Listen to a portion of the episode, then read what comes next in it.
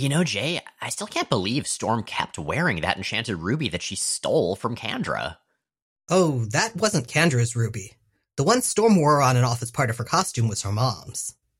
Oh, okay, so it was just a regular ruby then. Sure. That's a relief. Unless you combined it with the rest of the set. Then what happens? It can open portals between dimensions. What?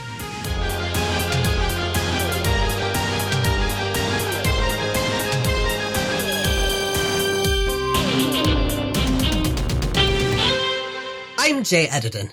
And I'm Miles Stokes. And we are here to explain the X-Men. Because it's about time someone did. Welcome to episode 388 of Jay and Miles Explain the X-Men, where we walk you through the ins, the outs, and the retcons of comics' greatest superhero soap opera.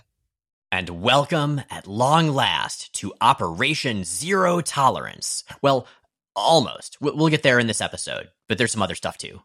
Operation Little Bit of Tolerance. Yeah, first Operation reference to an old 70s comic that comic scholar Douglas Wolk really, really likes. I mean, I trust Douglas's taste. Yeah, so this is weird. We've talked a little recently about how sometimes stories can feel like filler between events.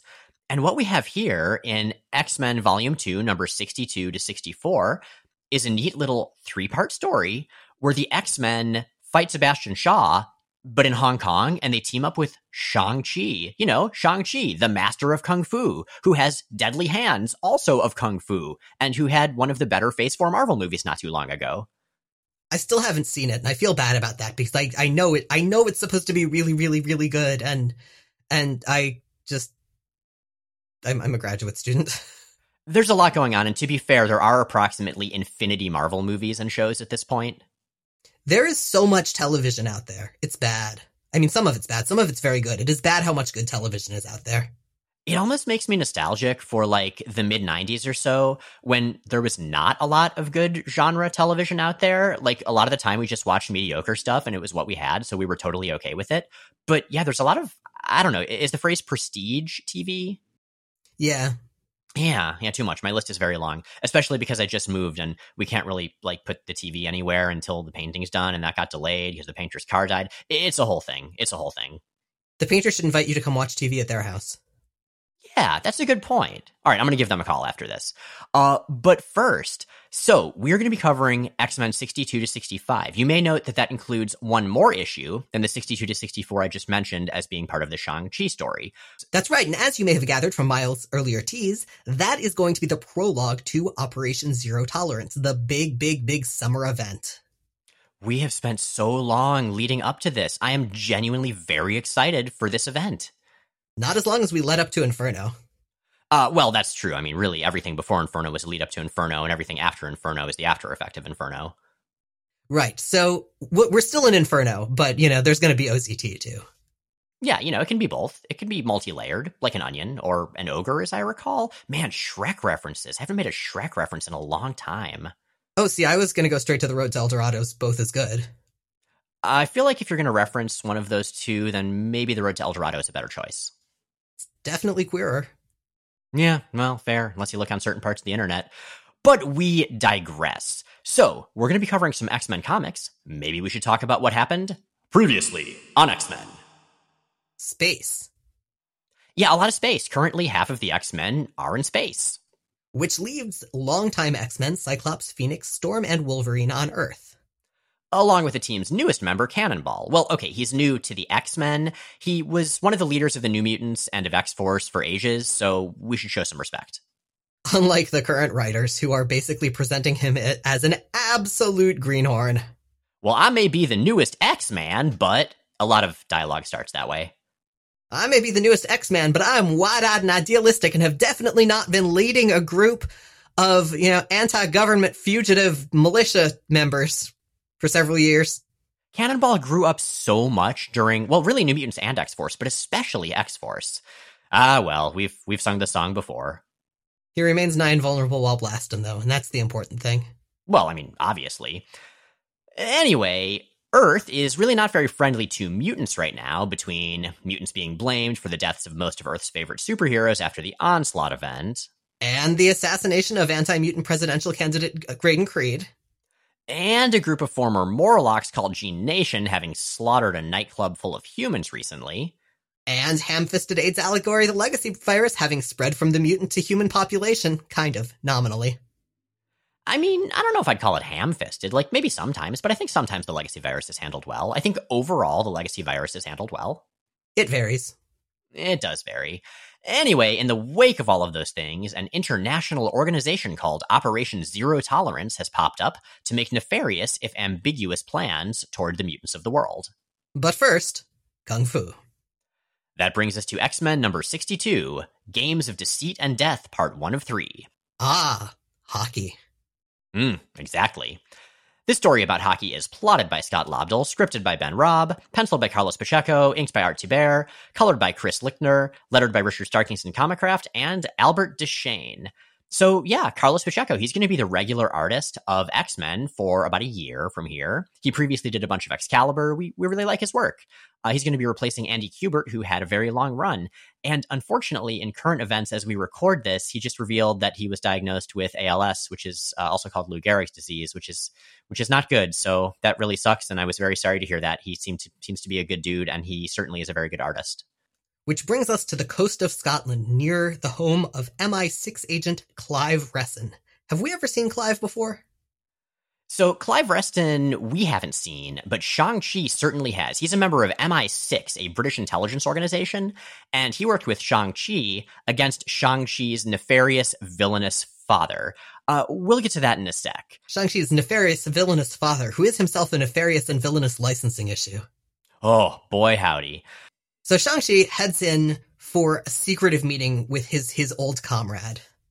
And this is a change of pace because he has previously been searching for the inner peace I had so long sought to achieve from the foolish games of deceit and death born of men's folly. Hey, it's the title. Take a drink. And okay, this phrase makes sense. I looked it up because it just keeps getting repeated. And apparently, this was kind of not a catchphrase of Shang-Chi himself, but a catchphrase of the comics he was in. Oh, fuck. I love it when characters say the catchphrases of their books. Oh, it's so great. And it kind of made sense because, like, you know, in his old comic, it was all about his search for peace versus getting caught up in all of this, like, sordid, dirty underworld criminal stuff. I think I haven't actually really read much in the way of Shang-Chi comics, but that's what Google and a bunch of articles about Shang-Chi comics tell me. Thank you, expert source, Dr. Internet. Alas, a group of Si-Fan cyber ninjas are waiting for Shang-Chi with their red ninja suits, gold armor bits, and random extremely complicated guns and headsets and visors. It's kind of like if someone made the Lego space minifigs that I used to love so much as a kid look more realistic. I mean, a little more realistic. I just had ones that looked like astronauts. Uh, those were the first generation. Later on, they would always do a good faction, an evil faction, and a neutral faction. Uh, I was personally a big fan of, I think they were called Magtron. They were a neutral faction that had like magnetic stuff, and they had this black and red and translucent green color scheme. I, I really liked Lego Space a lot. I, I made a Lego Curiosity Lander once. I mean, that's kind of awesome. That's like real space, which is also awesome and much more important than fantasy space if perhaps not quite as cool. Fewer explosions. Uh, yes, yes, exactly. So let's talk about Shang-Chi, because um, you mentioned you did a bunch of research. I know almost nothing about this dude. I know there are some rings of power. I know he he has fists of kung fu. Um, and I know that he's played by the guy from Kim's Convenience, and that's really all I got. So the whole Ten Rings, Rings of Power thing, my understanding is that was mostly associated with Shang-Chi for the movie, because normally that's a thing with the Mandarin, who's more of an Iron Man villain. Ah. Shang-Chi, uh, well, one thing he has in common with his movie counterpart is that he worked for his evil dad, realized how evil said dad was, and then rebelled and worked against him. Now, in the movie, his dad was a very sympathetic, char- if still somewhat evil character, played by an excellent dramatic actor. In the comics, his dad is Fu Manchu. Jay, have you heard of Fu Manchu? I have. Yeah, so listeners, for any of you who haven't, Fu Manchu was from this series of pulp novels from about 100 years ago at this point. And he was this evil Chinese crime lord who was basically the, the very embodiment. And in fact, I think uh, the, the book, one of the books even says at one point, the very embodiment of the yellow peril, which was essentially a racist caricature um, that was directed toward uh, a certain type of Chinese man. Um, it wasn't cool, but it usually involved some exaggerated features like a really long mustache, um, being very brilliant but soulless. In fact, one of the League of Extraordinary Gentlemen uh, comics, tongue in cheek, mentions that uh, a lesson to learn is that the Chinese are brilliant but evil. That's referring directly to the yellow peril stereotype. Um, and yeah, Fu Manchu is really just the like the C figure one guy of that stereotype. If if you're looking for more updated examples, most of which are rooted in that pulp portrayal, um, Ming the Merciless from Flash Gordon, from at least the early versions of Flash Gordon, is is definitely that. Um, the villain of Big Trouble in Little China is a parody of that that stereotype. Exactly, yeah. So one might ask, what the hell was Fu Manchu, a villain from pulp novels from 100 years ago, doing in Marvel? And this one's fun. And uh, credit goes to both Austin Gorton of Comics XF and Brian Cronin of CBR for this. They both wrote really good articles about it. So apparently, in the early 70s, Roy Thomas, who you may know as an old Silver Age X Men writer and a writer of all kinds of stuff in Marvel, I think he was an editor as well. He was, yeah. Yeah, he overheard that some DC writers had gone to the head of DC saying, Hey, that Kung Fu show that's on television is really popular. Should we do a Kung Fu tie in comic? And in this purported conversation, the head of DC was like, "Nah, not going to worry about it." And the writers were like, "Okay, but what if what if Marvel does that?" And supposedly, said head of DC replied, "Well, if they do a kung fu comic, we'll just do a Fu Manchu comic." Roy Thomas overheard this, or thought he overheard this, or something like. Roy Thomas said he knew a guy who said he overheard this. Exactly, uh, and apparently Roy Thomas actually got Stan Lee to license Fu Manchu from like the estate that owned those old novels. And thus, Marvel wrote a comic called Master of Kung Fu, which was about the son of Fu Manchu. However, Marvel's license to Fu Manchu expired in 1983 and at this point had yet to be renewed, so they can't actually mention him by name. Yeah, so it's one of these things where Shang-Chi will just keep talking about his evil father, and like you can even see his evil father in a, in a, flashback picture at one point, but never is the name Fu Manchu said, which honestly is probably for the best. It's kind of like how the Space Knights are still around in Marvel, but nobody can talk about Rom the Space Knight, or how Godzilla's occasionally mentioned, but they can't actually say Godzilla. They have to like describe him differently. A large lizard like creature born of atomic radiation and an age long ago. I mean, I think that actually happened in that one Wolverine annual we talked about that was about Red Ronin, remember? Yeah, I do. Oh, it was great. I like the stage of Godzilla where where he has has big aquiline brown eyes and looks kind of like a cat. Yeah, he looks kind of petable. I want to pet that Godzilla. He's a good dude. He's a friend to humanity, kind of. Sometimes. Um, Gamera is a friend to all children. Gamera's from an entirely different different company. Yeah, well, regardless.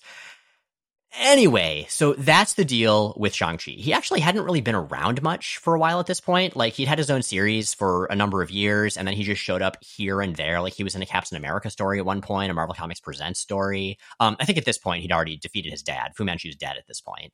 So, yes, that's where we start. But before we get further, let's talk a little bit about Pacheco's art, because we have Shang-Chi ambushed by these cyber ninjas, who, by the way, are distinct from the Cyber-Eye, the cyborg samurai from that old X Factor arc. They're, they're different. And it's a kick ass fight scene. Pacheco draws an awesome action scene. Like Shang-Chi is just flowing naturally from one movement to the next, like from one panel to the next. At one point, he like grapples this ninja while kicking another in the face.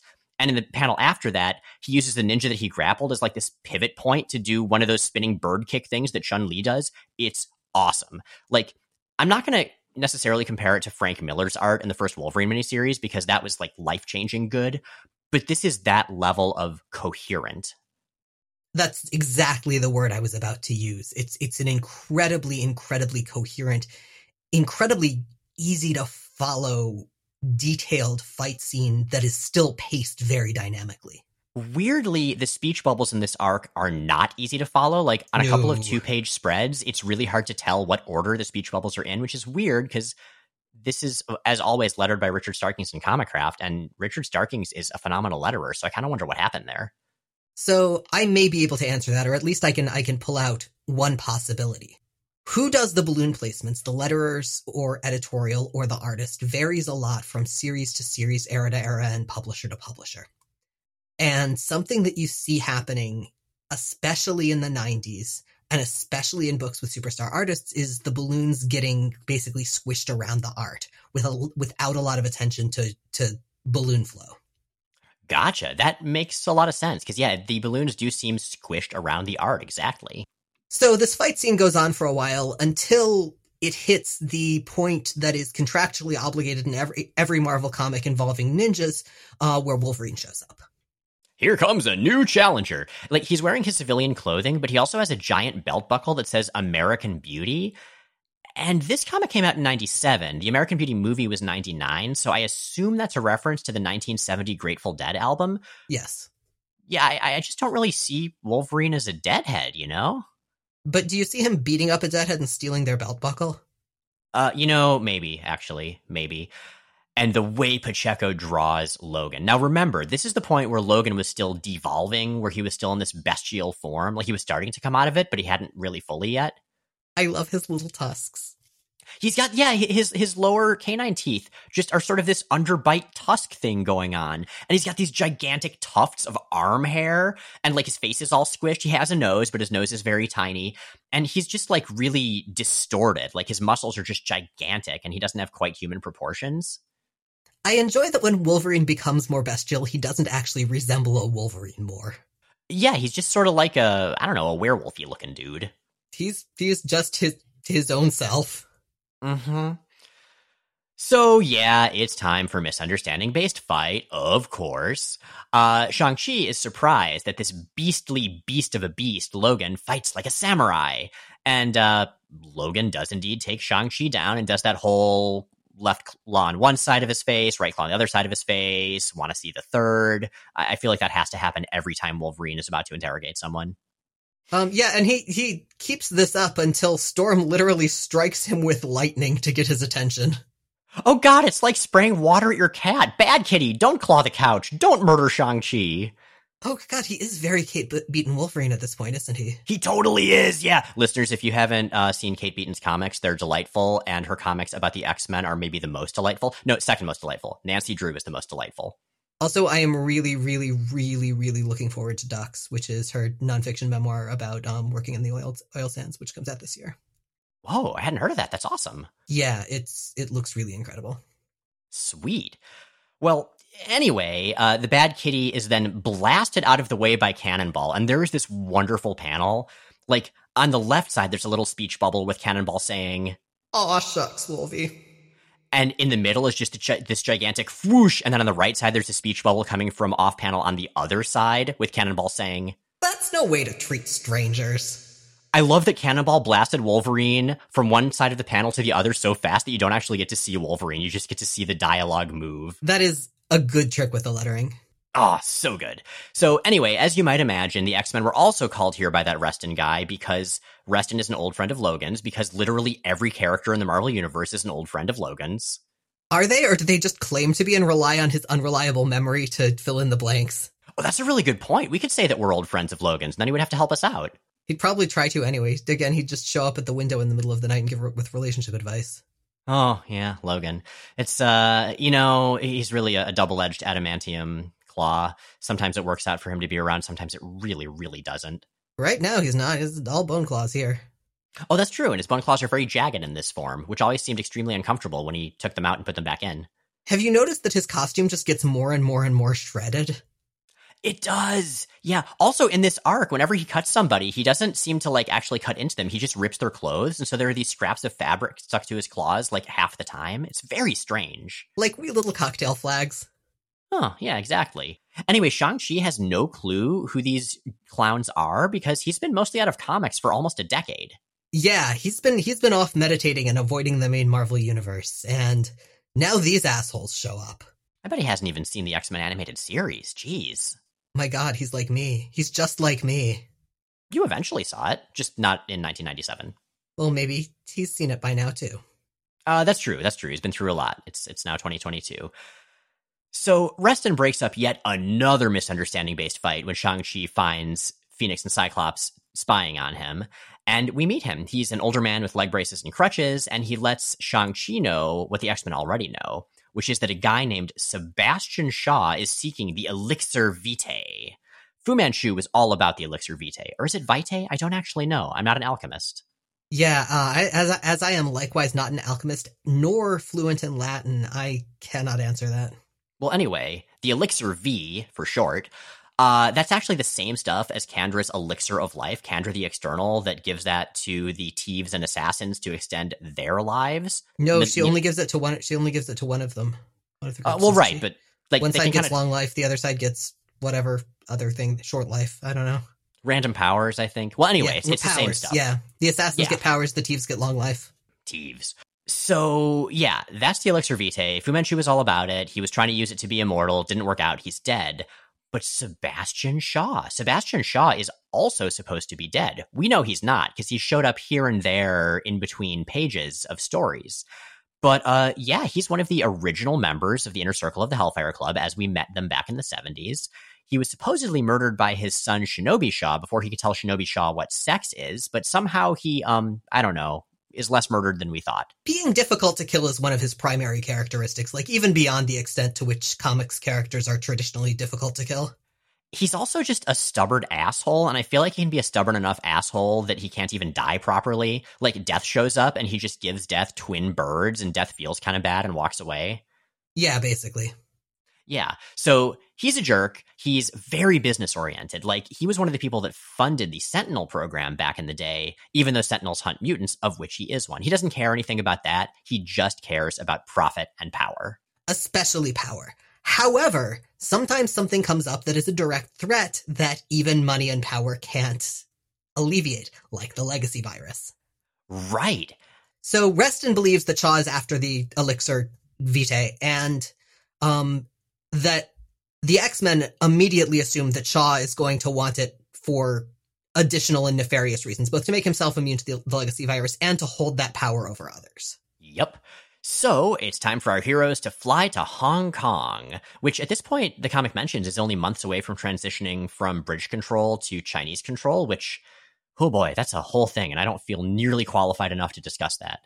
Do you feel like the long sequences of narration about Hong Kong politics in in this arc are really intensely paraphrased from an encyclopedia? Uh, y- you know, they, they might be, actually. I don't know. I haven't gotten a good enough feel for Ben Raab's writing style yet. They have that vibe. No, fair. Anyway, the X Men and Shang-Chi get to Hong Kong, but unfortunately, as soon as they get there, some cyber ninjas blow up their car. They're okay, but the cyber ninjas, I love the fact that they say this, say, Welcome to Hong Kong, X-Men. You will not survive the experience. See, they're familiar with the X Men. They know the catchphrases. And that leads us to X Men number 63 Games of Deceit and Death, part 2 of 3. This is plotted by Scott Lobdell, scripted by Ben Raab, penciled by Carlos Pacheco, inked by Art Thibert, colored by Chris Lichtner and Aaron Lusen, and lettered by Richard Starkings and Comicraft and Emerson Miranda. Emerson Miranda's a really good name. It really is. Now, it wouldn't be a chapter in this story unless Shang-Chi said something like, I neither expected to meet the outlaw X-Men, nor was I prepared to be drawn into games of deceit and death. He said it! He said it! Take another drink! It feels like product placement for your own product. I know, right? Like like like advertising the movie within the movie that it it's being advertised in. I really love that meme online where they'll just like edit the titles of things into the dialogue from those things. Like, ah, it looks like you were the true Resident Evil. So this issue opens with the X-Men facing off against a, a group of cyber ninjas whom Cyclops dug, uh, whom Cyclops, like the square he is, dubs Robopunks. And they should get off his lawn. They should, but um, it, it, the whole thing is fairly silly. So these are dudes who have been some, somewhat augmented, and they get names this this issue briefly. There is Bludgeon, who can quote wield the very powers of gravity itself, which mostly seems to mean lift heavy stuff. There's Katana, who I, I guess has one, and there's Fist, who again I guess has one. There's also this fourth guy who seems to have an arm cannon, and just as he's announcing his own name, Cyclops just zarks him in the face, and he doesn't get a chance to say his name, and we never find out. Poor guy. This this issue is also the source of the all time great uh, Cyclops panel with with the line "I couldn't hear you boasting over the sound of my optic blast." It's great. I think that guy's name was probably Arm. Meanwhile, Shang-Chi offers background insights about the X-Mans, as does the narration. Shang-Chi senses that Logan and Jean, for instance, are unrequited lovers. You know, the Marvel database does list one of Shang-Chi's skills as philosophy, also patient fishing. Yeah, but what they don't mention is that when they say philosophy, they mean symbolic logic. Uh, yeah, maybe true. And with one ninja left and about to be questioned, Sebastian Shaw emerges and makes a phoenix pun. Jean reacts really strongly to this. She freaks out and throws a car at him, which seems atypically extreme given that she's literally going by Phoenix as her code name these days. Yeah, but remember, while it wasn't technically her that became Dark Phoenix, it was specifically the inner circle of the Hellfire Club that messed with her mind to the point where Phoenix became Dark Phoenix. Well, that messed with Phoenix's mind to the point where Phoenix became Dark Phoenix. And she does have all of Phoenix's memories, so she's got that intense, intense violation and trauma right there. So I get it. Okay, fair enough. And uh, Sebastian Shaw has has a delightfully inflated opinion of his importance to the X Men canon. That's right, X Men. Your worst nightmare is once more horrific reality. Sebastian Shaw lives! So during the battle, Cannonball has slipped off. He saw a rickshaw with a suspicious payload passing by and decided to pull in Newsies and grab onto the underside of it. This rickshaw is about as sturdy as a henhouse and a twister. And he decides that he's doing this. He's doing this solo spy thing because he watched so much Magnum PI with Sunspot. Aw, bros. You know, like that new movie. Maybe a lot like that new movie. Sam should grow a mustache. Oh yeah, because Roberto canonically cannot grow a mustache, and so Roberto could like live his mustache dreams through Sam's mustache. That's friendship right there. They are really good friends. You know, I actually fell into a Tumblr hole, which was basically shipping the two of them. And I'm not much of a shipper in general, but that Tumblr hole made some very, very good points. There's a lot of holes on Tumblr. I mean, yes, yes, yes, there are. Fewer now with the content restrictions, but. anyway, everybody heads back to Sebastian Shaw's fancy, fancy place to talk. Shaw is indeed after the Elixir Vitae. He's playing himself as a benefactor, but clearly has another agenda. And we mentioned last episode um, that exchange with Rory Campbell, where Campbell gave him the disk with the legacy virus data um, in exchange for the the cybernetic leg. And this is where that we see that exchange actually take place. And here, Campbell's motives are very solidly established as altruistic, although he also describes himself as trading away his soul. So remember, Rory Campbell cares a lot about Moira McTaggart, and she is dying of the legacy virus and she and Hank McCoy aren't making significant headway on finding a cure. So the X-Men head off to meet up with Cannon- Cannonball at, at, you know, where he's ended up um, on the rickshaw, which is a place called Fujikawa Enterprises. It's on a small island off the coast of Hong Kong, but each party is waylaid on their way to their meeting by a large bald man with a cigar who is none other than Wilson motherfucking Fisk. The Kingpin. Yeah, yeah, Kingpin. Which, you know, might not seem like a big deal if you've just been reading X-Men. But uh, he has been through some stuff in Daredevil and was definitely not assumed to be alive or at least functional at this point. Didn't you say something about him being king of the rats when we were talking about this? Oh yeah, he was living in a sewer for a while. Oh, like you do. A lot of people live in sewers in Marvel. Really fiction in general. I wouldn't want to live in a sewer. I may be mistaken and I should really have gone through and, and, matched up the dates. So I may be completely wrong about this, but I believe this is the time when, when his son theoretically killed him. Oh, okay, gotcha. Wait, which son? So this this is this is his son Richard, who who also went by the the Rose, and I believe was was one of the earlier out gay characters in Marvel Comics. Oh, I had his Marvel Series three trading card. He had a pretty cool look, actually. Yeah, I mean, it was basically a tuxedo and sunglasses, which really never goes out of style. I think he had a mask on the trading card. He had killed Wilson and temporarily taken over his criminal empire until being killed by his mother. Um, but meanwhile, again, yeah, Wilson ended up alive, reigning over a sewer, and now is in Hong Kong, reigning over Fujikawa Enterprises. Comics. And that brings us to X Men number 64 Games of Deceit and Death, part 3 of 3. Plotted by Scott Lobdell, scripted by Ben Raab, penciled by Carlos Pacheco, inks by Art Thibert, colored by Chris Lichtner and Aaron Lusen, lettered by Richard Starkings and Comicraft and Albert Deschesne. And there is a pretty sweet title page here. It's got all the characters' faces in these green bubbles that are like rising from this boiling green stuff that I assume is the elixir vitae with a syringe half submerged in it. It's pretty great. So, you know, villains got a villain, and sometimes they do it better than others the Kingpin tells the heroes. In the tradition of our Eastern neighbors, I bid you welcome to Asia. Such a shame that you have come all this way simply to die. Is is welcoming people a, a strictly Eastern neighbor thing? Have I been appropriating by welcoming people? This is a very confusing bit of dialogue. Well, everything he knows about Asian cultures comes from the X Men arcade game, in which Magneto notoriously says, Welcome to die. So it's not just welcoming people, but specifically welcoming people to die. Oh, oh, fair enough. Fair enough. Uh, and that game was made in Japan, I believe. So there we go. Exactly. Anyway, Logan cuts up Fisk's clothing as he does to a lot of people in this arc, but here's the thing the Kingpin has captured our best spy friend, Cannonball, and has him unconscious and wired into this big ass machine with this syringe right above his heart connected to all these tubes full of green shit. For some reason, I thought you were going to say, but here's the thing the Kingpin is wearing a lot of clothing. yeah, Logan would have to cut for a really long time to like show any nip or whatever. So this big injection machine, like it could make Cannonball immune to the legacy virus, or it could give him the legacy virus. All right, come on. I'm tired of all this anti-vax information. The legacy vaccine does not actually contain any of the virus. It's just designed to bind to the characteristic spike protein of the. Wait, that's the other one. Still. Still, right? Anyway, Cyclops is like so hardcore in the way he addresses Fisk. Scott says Fisk has two minutes to let Sam go and give the X Men the elixir and all of the records and all of the equipment. Fisk is amused. And so the cornered prey threatens its predator. But Fisk isn't here to fight any more than Shaw was, so he lets Sam go, and Villain explains how he's going to make bank using pretty much the same method that Sebastian Shaw, it seemed like, was going to.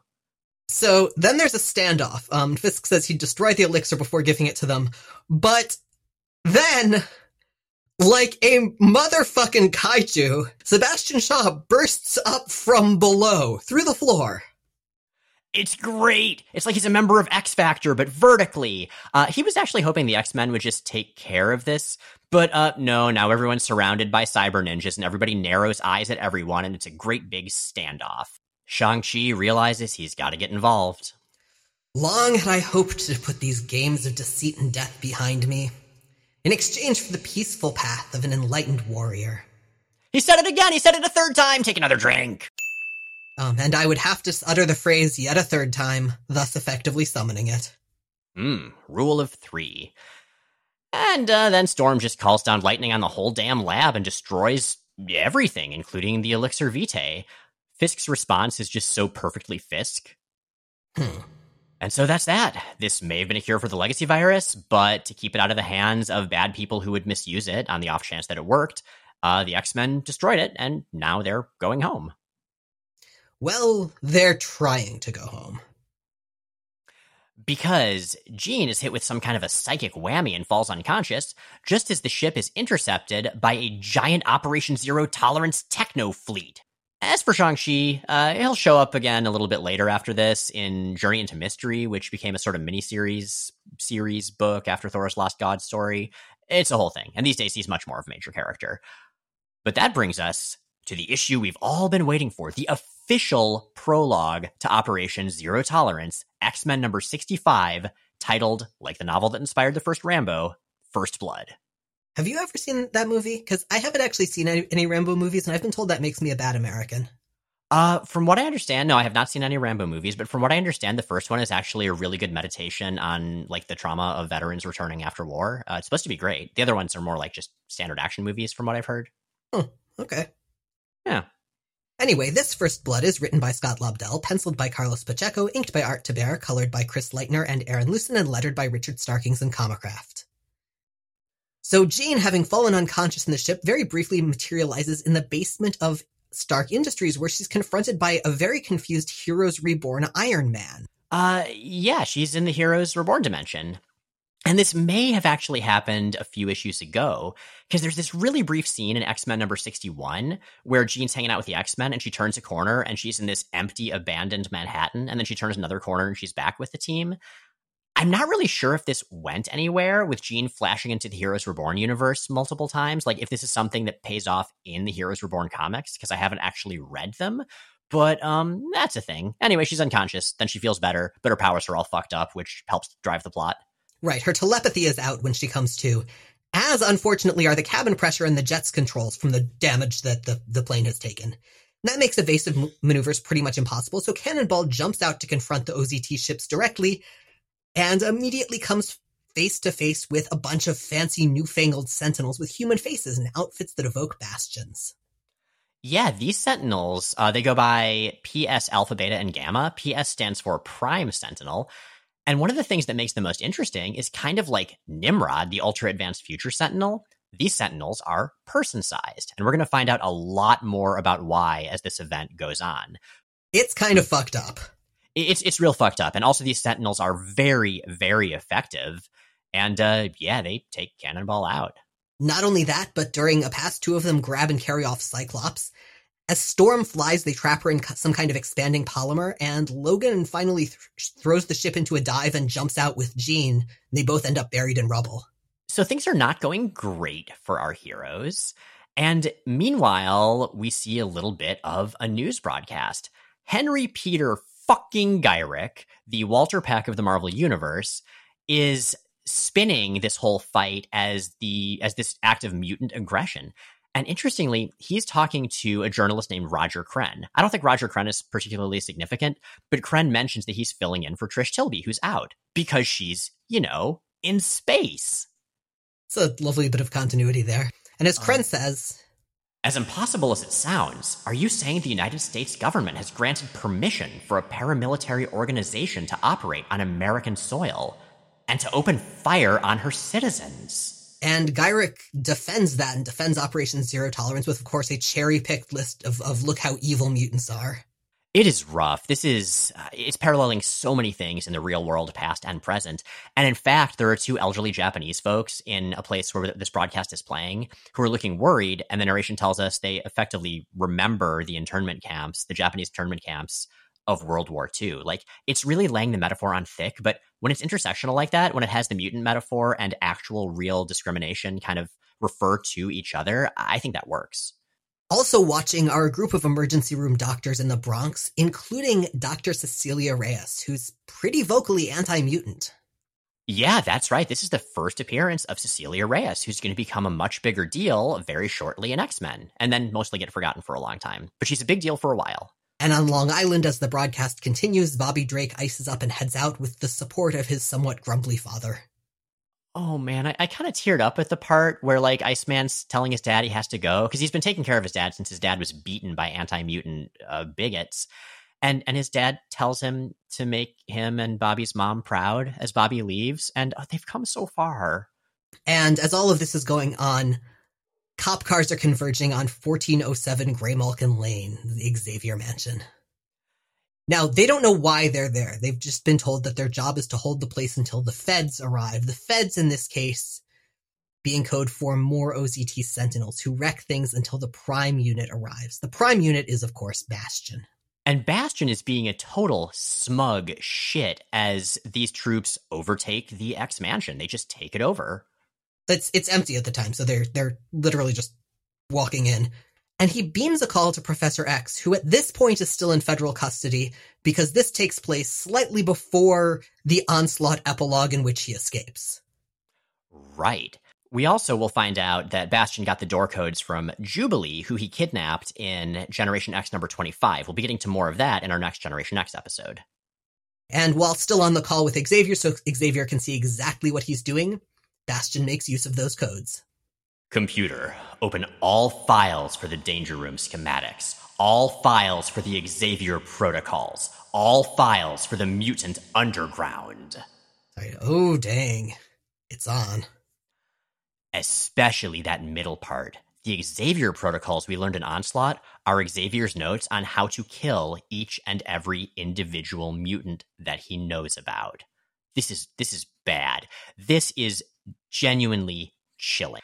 It's often been said the X Men are at their best when their backs are against a wall, and Operation Zero Tolerance is probably one of the most intense examples of that. Uh, although these days they're doing really well when Krakoa is going pretty well. But uh, yeah, this is going to get dark. And the way this issue is paced is wonderful. We didn't talk about it this way in the podcast because we try to make it a little more coherent for an audio format. But the comic cuts rapidly between the X Men's fight in the sky, law enforcement surrounding the mansion, various people reacting to the news reports in various places. Like, it is a tense goddamn issue. And it escalates incredibly well and incredibly smoothly. You know, one of the things we talked about Onslaught doing wrong was not really establishing the stakes well enough. And the OZT prologue does that extremely deftly. Totally does. So, we're next going to see the Earthbound team of X Men actually weirdly in the Wolverine comic. In the X Men book itself, there's going to be a team of different characters. It's a bold choice for a crossover. I think it's kind of interesting. I'm excited to get to that. And meanwhile, you've got questions. An anonymous listener asks on Tumblr Your recent mentions of Graydon Creed and the Morlocks made me wonder are there any examples of mutants who are visibly non baseline human, for example, Nightcrawler, having mutant children who can pass for baseline human? Yeah, that's a good question because there are lots of examples of kids who inherit a visible mutation, like uh, an appearance based mutation. So Nightcrawler gets his appearance from both his mom Mystique and his dad Azazel. Ruby Summers gets her appearance indirectly from Emma Frost in that alternate future she's from. Nocturne from another alternate universe gets her appearance from her dad Nightcrawler. It's funny that you're going through alternate universe ones because the first person I came up with who answered that um, those those qualifications was Charles Xavier Jr., who is the alternate universe kid of Charles Xavier and Mystique. That's true. Uh, that he does look just like Xavier, even though Mystique is not a uh, a visible non mutant person. But Mystique's also a shapeshifter, so I feel like that might be a little different. I don't know. Mm-hmm. So the examples, especially in Earth six one six, that I could find of non passing parents having passing children weirdly were all Apocalypse's descendants because Apocalypse does not look human. Like when his powers manifested way back in the Rise of Apocalypse miniseries in the distant past, he started looking like the gray, blue lipped dude that we know and love.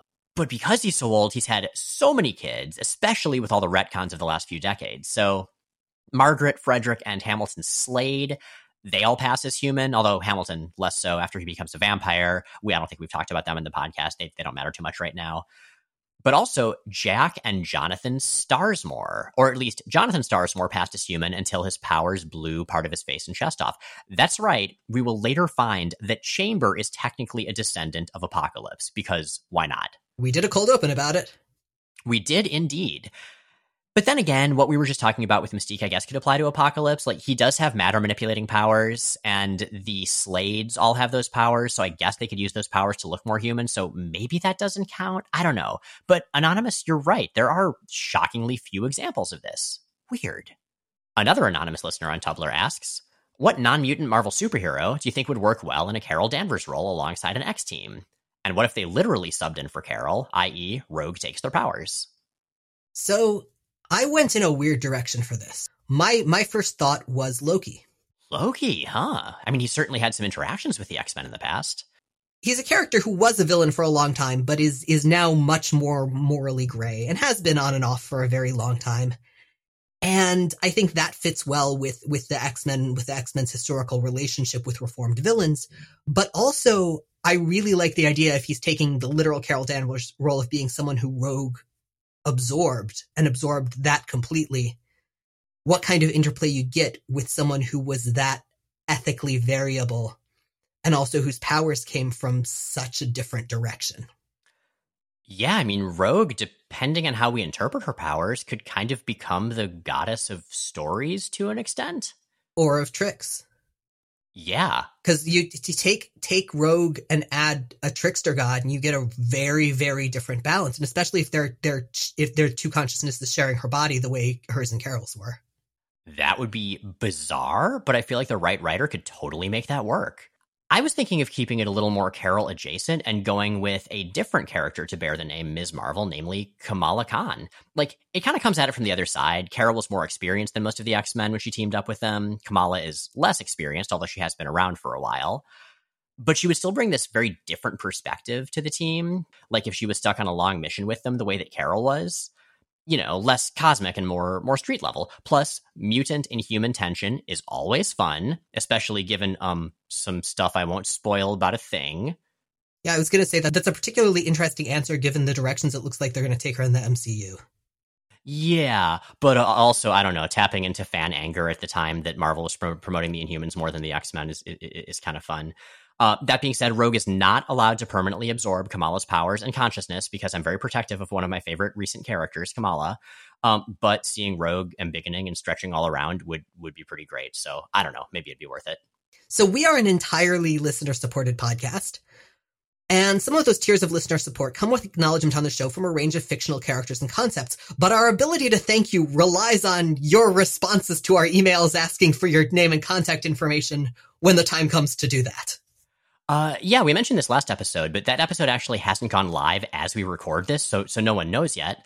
But um, if you've been supporting us for six months at the Clone of Jean Grey level, or for three months at the probably a Summers brother or Iceman with a wizard beard level, then um, yeah, please check your email to see if you have an old message from us about Patreon and reply, or you can just email us at explainthexmen at gmail.com. And if you do that, please put Patreon thanks in the subject line.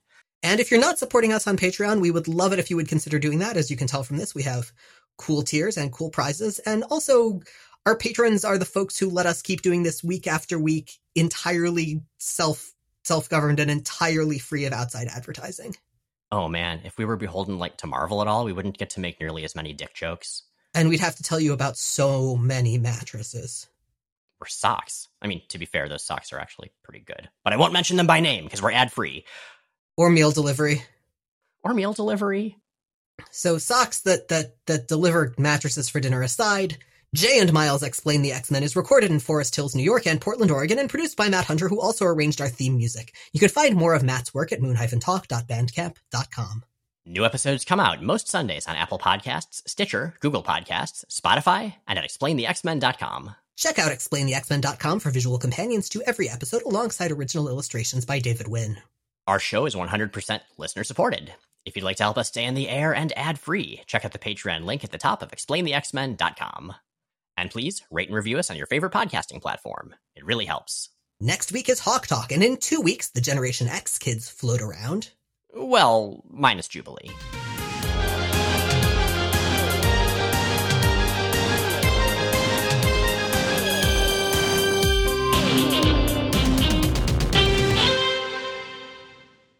Also, fair warning, one of my neighbors seems to be hammering on a wall like gently but p- persistently. I assume they're hanging pictures or something.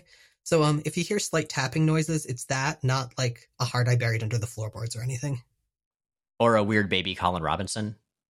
Or a weird baby Colin Robinson.